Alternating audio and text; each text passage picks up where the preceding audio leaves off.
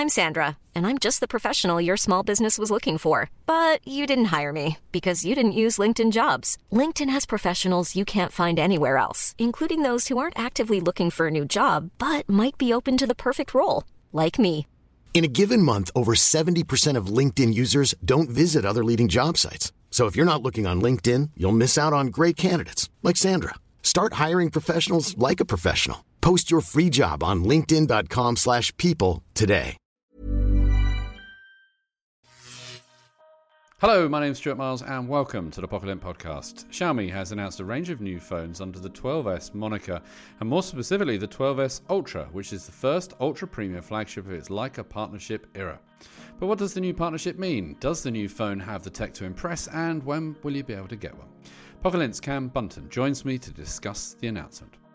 Meanwhile, I've been talking to Sam Kemp at EE about how the UK mobile phone network provided the communications infrastructure at this year's Glastonbury, what the big trends were, and what it tells us for the future. And finally, Pocket's Max Freeman Mills has been playing with the new Samsung TV gaming hub that's just rolled out on the company's range of 2022 televisions. Is it any good? Stay tuned to find out. But first, back to you, Cam. Tell us more about the Xiaomi announcement. So there were a couple of big things that came out of announcement. Obviously, the the main news is Xiaomi launched this new 12s series of phones, and it includes three different models, which is the 12s, the 12s Pro, and the 12s Ultra. But it's only the last of those three that's really the exciting launch because Right. the 12s and the 12s Pro are essentially just slightly spec bumped versions of phones that already existed. And so, tell us more about the Ultra. That's this is the one with the Leica partnership, isn't it? Yeah, te- I mean they're all they all have the Leica branding on them, which means that some of the color and filters have been tweaked to Leica's preference, and they've got a special coating on the lenses. But yeah, the twelve the 12 12s Ultra rather is the big daddy. It's the one with the one inch sensor that they've spent a lot of money on co-developing with Sony. Um, so that should mean really, really, really good photos. I don't think there are many other phones out there with a sensor that big. Um, to memory, I think the Sony Xperia Pro I had one, but they cropped quite heavily into it. So I think Mm. this is probably the first of its kind to use the full one inch. And what does that mean for users? You know, looking So- at the phone itself. I mean, the the camera module. We we always talk about the camera bump. That it like Yeah. looks like a camera on the back. Yeah, it's massive, and it needs to be because it's obviously there's a really big sensor inside there. Inside there, what that typically means is that the sensors are bigger. The, sorry, the pixels are bigger, so that means they can capture more light, and it also usually means less noise. You get better quality images because, as we've seen when we've pushed the number of megapixels up, sometimes the quality of images degrades because there's so many pixels in a tiny space. Right. So having big pixels means better images essentially. And it's also the first phone, I believe, apart from the iPhone, it's definitely the first Android phone to support Dolby Vision recording as well. So it's got video chops as well as being able to take really good photos. And uh, do you think that, based on what we've seen from specs, I know we haven't seen the devices themselves, have we? But based on the specs, do you think is this a lot of hot air? Is it a lot of hype, or do you think it actually has the potential to deliver? I think it has the potential to deliver, if only because the past few years Xiaomi has generally devel- delivered phones with very good camera systems anyway. And so, if they're able to lean on Leica's expertise in terms of image quality and color processing, and the lens quality obviously makes a difference as well, then that should enable really good cameras, really competitive cameras. We saw it in the past when Huawei and Leica partnered on cameras on their phones. It led to eventually there there being some of the best phones on the market in terms of camera performance. If you think back to, I think it was the P10, delivered some fantastic cameras. So we I have high expectations that it could deliver really top of the line camera uh, camera performance from the Xiaomi as well. And launch wise, so this was an announcement in China. It was a fairly big Chinese keynote. I think you watched all two, three hours of it with complete was with very sort long. of Chinese Frank Sinatra impersonations and all the other stuff, wasn't there? Yeah, it was a really long, a really long announcement, and it was mostly a lot of it was talking about this Leica partnership. They went really to town on that, um, and essentially, I mean, it was it was three phones, and as far as we know, they're staying in China. There's been no news of them launching outside of China, and even when we've asked Um, the the answer seems to be there are no plans at the moment. So it sounds like we're not actually going to get these over here. And why why do you think that is, or do you think that will change in time?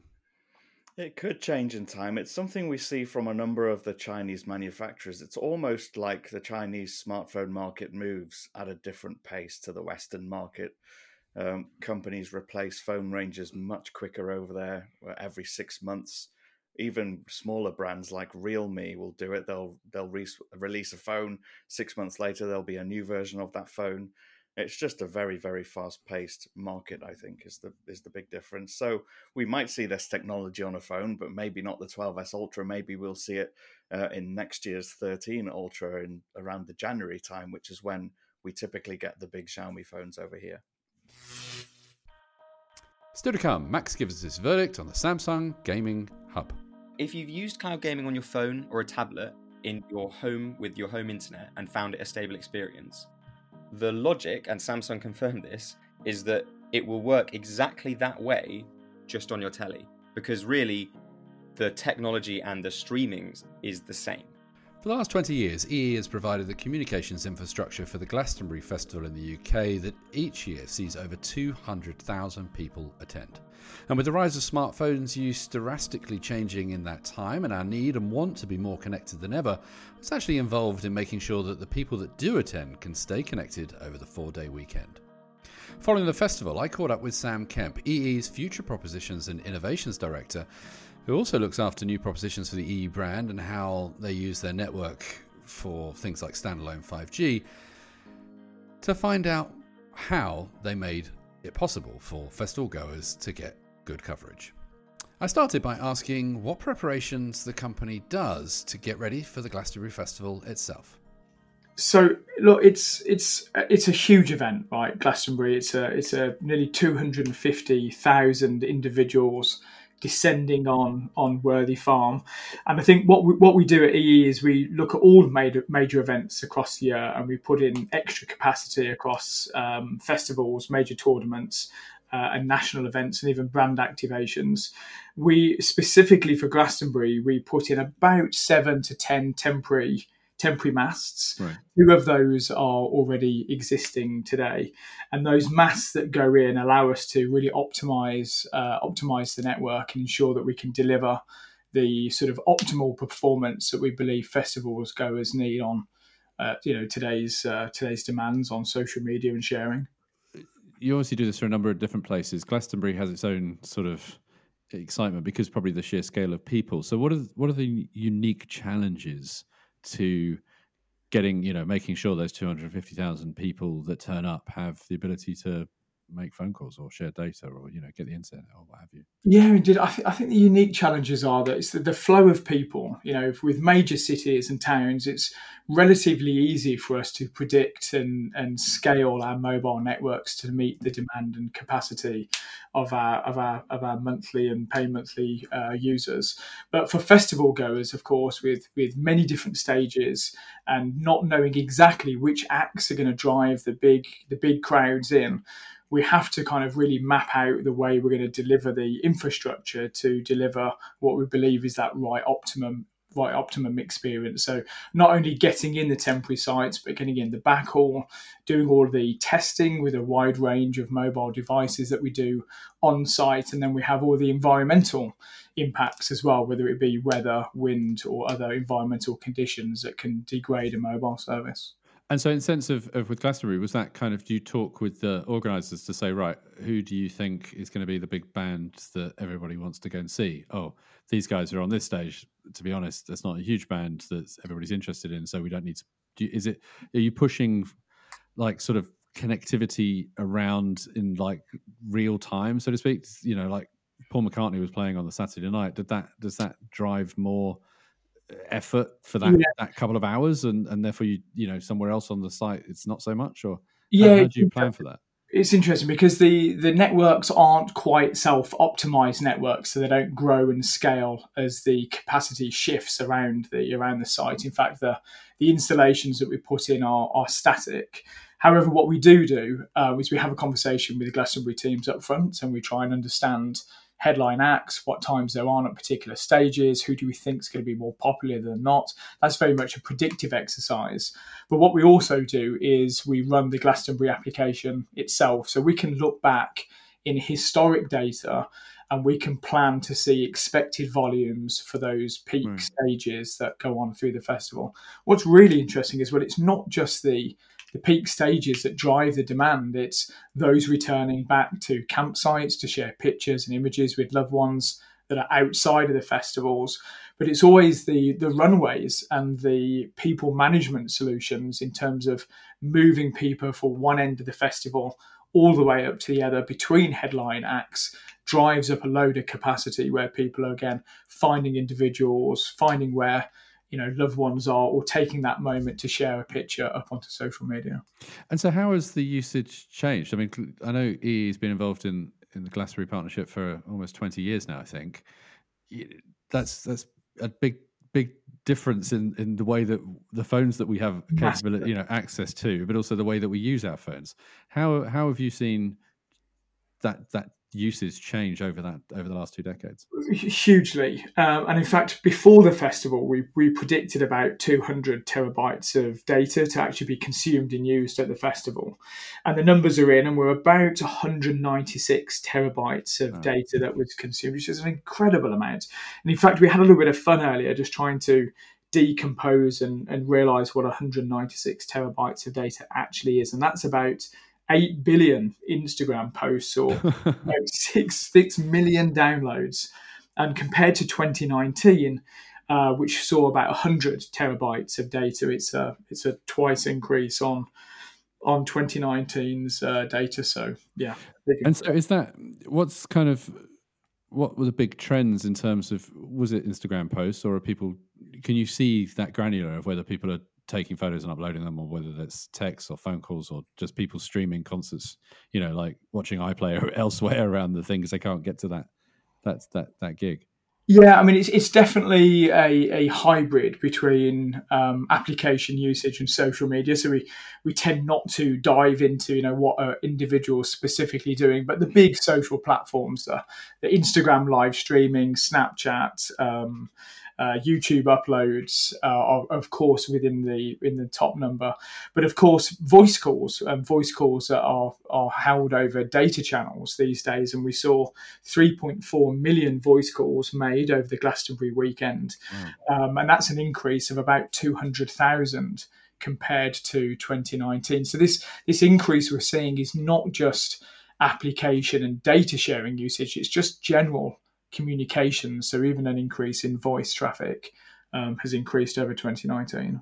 Now you always get this thing of when there's lots of people and you try to send, you know, a message or you try to talk to someone, you can't get through. There's, you know, just the sheer numbers yeah. of people trying to make that call. What are this is probably a, a, question you might not be able to answer, but what what do people do at an event like this that that doesn't help?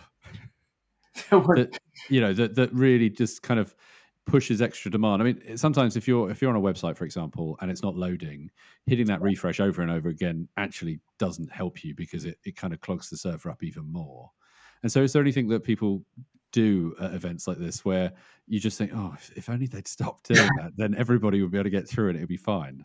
Yeah, we're, we're relatively lucky because the, the, the mechanics of the way of mobile technology works these days. That you know, as many times as you press a, a, refresh button, it doesn't constantly send a request back to the network because of the intelligence at the application level. However, definitely video upload um, and the request for network bandwidth is is an activity that the network will constantly look to serve because right. unlike scrolling an Instagram feed where you can keep you know pulling down on the feed and if there just isn't the bandwidth there to serve it, it will go through its um, specific cyclic check and wait for it to be uh, a bandwidth to become available. But for video um, upload, the the more users that request that type of service from the network, the network sees it as a priority and starts to then allocate um, resource to those types of activities, and that can definitely see some size uh, types of CPU uh, utilization move up both on the device and on the network for those types of requests. But but broadly speaking, the there aren't many transactions which individuals can really you know affect the overall performance of a network. Now we're a couple of years into 5G and you know and all the other stuff. Are you seeing what did you see a, quite a strong you know pickup of 5G usage at the show? You know, not the show, the, the festival, or, yeah. or, is it still predominantly kind of, you know, 3G and 4G usage? No, I mean, look, as you know, we, we launched 5G back in 2019, and, and I was I was very surprised and pleased to see that a good 15 to 20 percent of the traffic we carried, we EE carried at the at the festival was was 5G traffic and, and those that were on 5G, we know were able to execute and undertake a, a better performance because they were able to get access to greater bandwidth, greater capacity, and greater speed. Uh, and of course, with greater speed, allows individuals to complete their transactions that little bit quicker than on 4G. So it's it really helps from an efficiency perspective because then they can fall back to 4G for those less intensive uh, applications. But about but about 15 to 20 percent of the traffic we carried was was over 5G. So there's still a healthy and strong uh, 4G presence within our base. Um, but of course, the networks, even on 4G, delivered a, a nearly faultless experience over the festival weekend. And you talk about, you know, earlier you're talking about lots of different stats, and you've you've had some fun with them and, and things like that. What what's been the biggest surprise to you when you look over, you know, the festival and and how it went? Is there anything you thought, oh, okay, that's interesting. That's something we need to be aware of uh, perhaps next time. I think I think that when we look at the data and we see this sort of twofold increase in both data usage and, and still, you know, a 2000 increase voice call um, uplift over 2019. I think the the beauty between of a um, festival weekend where you immerse yourself in some of the world's and UK's best acts in the musical arena, coupled with high end technology, because seeing individuals sharing pictures with loved ones that aren't at the festival or locating individuals that have been lost, maybe going to the bar, or even sitting on the shoulders of others with a phone in one hand, trying to both celebrate the moment of being in front of the pyramid stage, but also capture that present moment for uh, for future use. Just leads us to believe that you know this integration between in real life experiences and capturing those moments is not going to be something that slows down. And I'm incredibly excited because I think some of the future technologies that are ahead of us are going to allow that integration between sort of disconnected festival experiences and capturing moments to a to a level that really allows the customer to do a lot more um, a lot easier. Samsung announced and released its new gaming hub swiftly at the very end of last month, avoiding the sort of long wait that we sometimes experience with interesting new features coming to its range of televisions. It means that anyone with a Samsung 2022 TV, that's one that you bought this year, can now take advantage of some Swift gaming features within the TV itself. PocketLint's Max Freeman Mills has already had a play and joins us to tell us more. So, Max, probably let's just start. I know I've kind of detailed slightly there, but let's start by explaining what it is, what it allows you to do, and then we can talk about what you thought about it. Yeah, that's probably smart. I mean, it, Gaming Hub is, is quite a nice little name, but uh, if, until you see it in action, it's quite hard to get a grip on exactly what Samsung's offering. Hmm. Effectively, hmm it's a new section on your smart TV alongside sort of input sources and settings. So it's really right in the home menu of your TV right. that offers you a whole range of gaming related apps. So the real headline grabbers here is that there are a few game streaming apps built right into the hub. Sure. Meaning you can use services like Xbox Cloud Gaming and Google Stadia and a couple of others without any hardware at all beyond a Bluetooth controller. So, so in that sense, you've got you've, you've everybody that's got a this year's television from Samsung now has effectively an Xbox in the TV. That's right. I mean, this it, it's surprising in that we've known that cloud gaming is a huge focus for Xbox, kind of in the future pipeline. But this almost feels like we're skipping a couple of years forward. It's just it's just suddenly out there. You you hmm. need no hardware. It's no longer tied to a phone or a tablet it's right there on your TV. There are a few shortcomings compared to playing on, for example, an Xbox Series X. But if you don't want to spend £450 on a console, this is a really good way to, to get started, especially if you've got what admittedly is by definition quite a fancy television because for now it's only on the, the newest of Samsung's always quite premium TVs. Um, but it's a it's a really impressive feature, and yeah, getting hands on with it was was a, an interesting experience because it's one of those products that uh, is impressive almost because it just does what it says on the tin. And that was going to be my next question. We've kind of explained what it does and how it works, and what's is does the hype and does let's start there again. Does the reality live up to the hype? Well, this is the thing. I actually think it. I think it may, so long as you know the restrictions that you're working with, and, and I'll detail those first because there aren't that many of them. The, the most fundamental is that the game streaming, which is all done via the cloud, is up to a limit of 1080p resolution right now. It can go to 60 frames per second, so it's nice and smooth, but you're not going to get the incredibly crisp 4K resolution that you could get from a, an actual physical console at the moment. If that's fine, and it will be for many people, the service works just as it is as it's advertised. All you need is minimum of 10 megabytes per second, and ideally, Samsung says really it's it's 20 plus and whether you're on Wi-Fi or wired, you're going to get a, a, stable streaming experience. So I played uh, a bunch of Halo Infinite using it, uh, connecting a, an Xbox controller through Bluetooth to the TV, which is also a nice and simple process. And there was pretty much no discernible latency in my controls. I could tell that it wasn't 4K, but I was prepared for that, so that's not really a problem. Mm. Um, and in fact, I asked them if 4K was something they were working on, and unsurprisingly, not only did they did did an Xbox spokesperson clarify, yes, we definitely are working on it. They were happy enough to say it's not a matter of if it'll come; it's a matter of when it will come.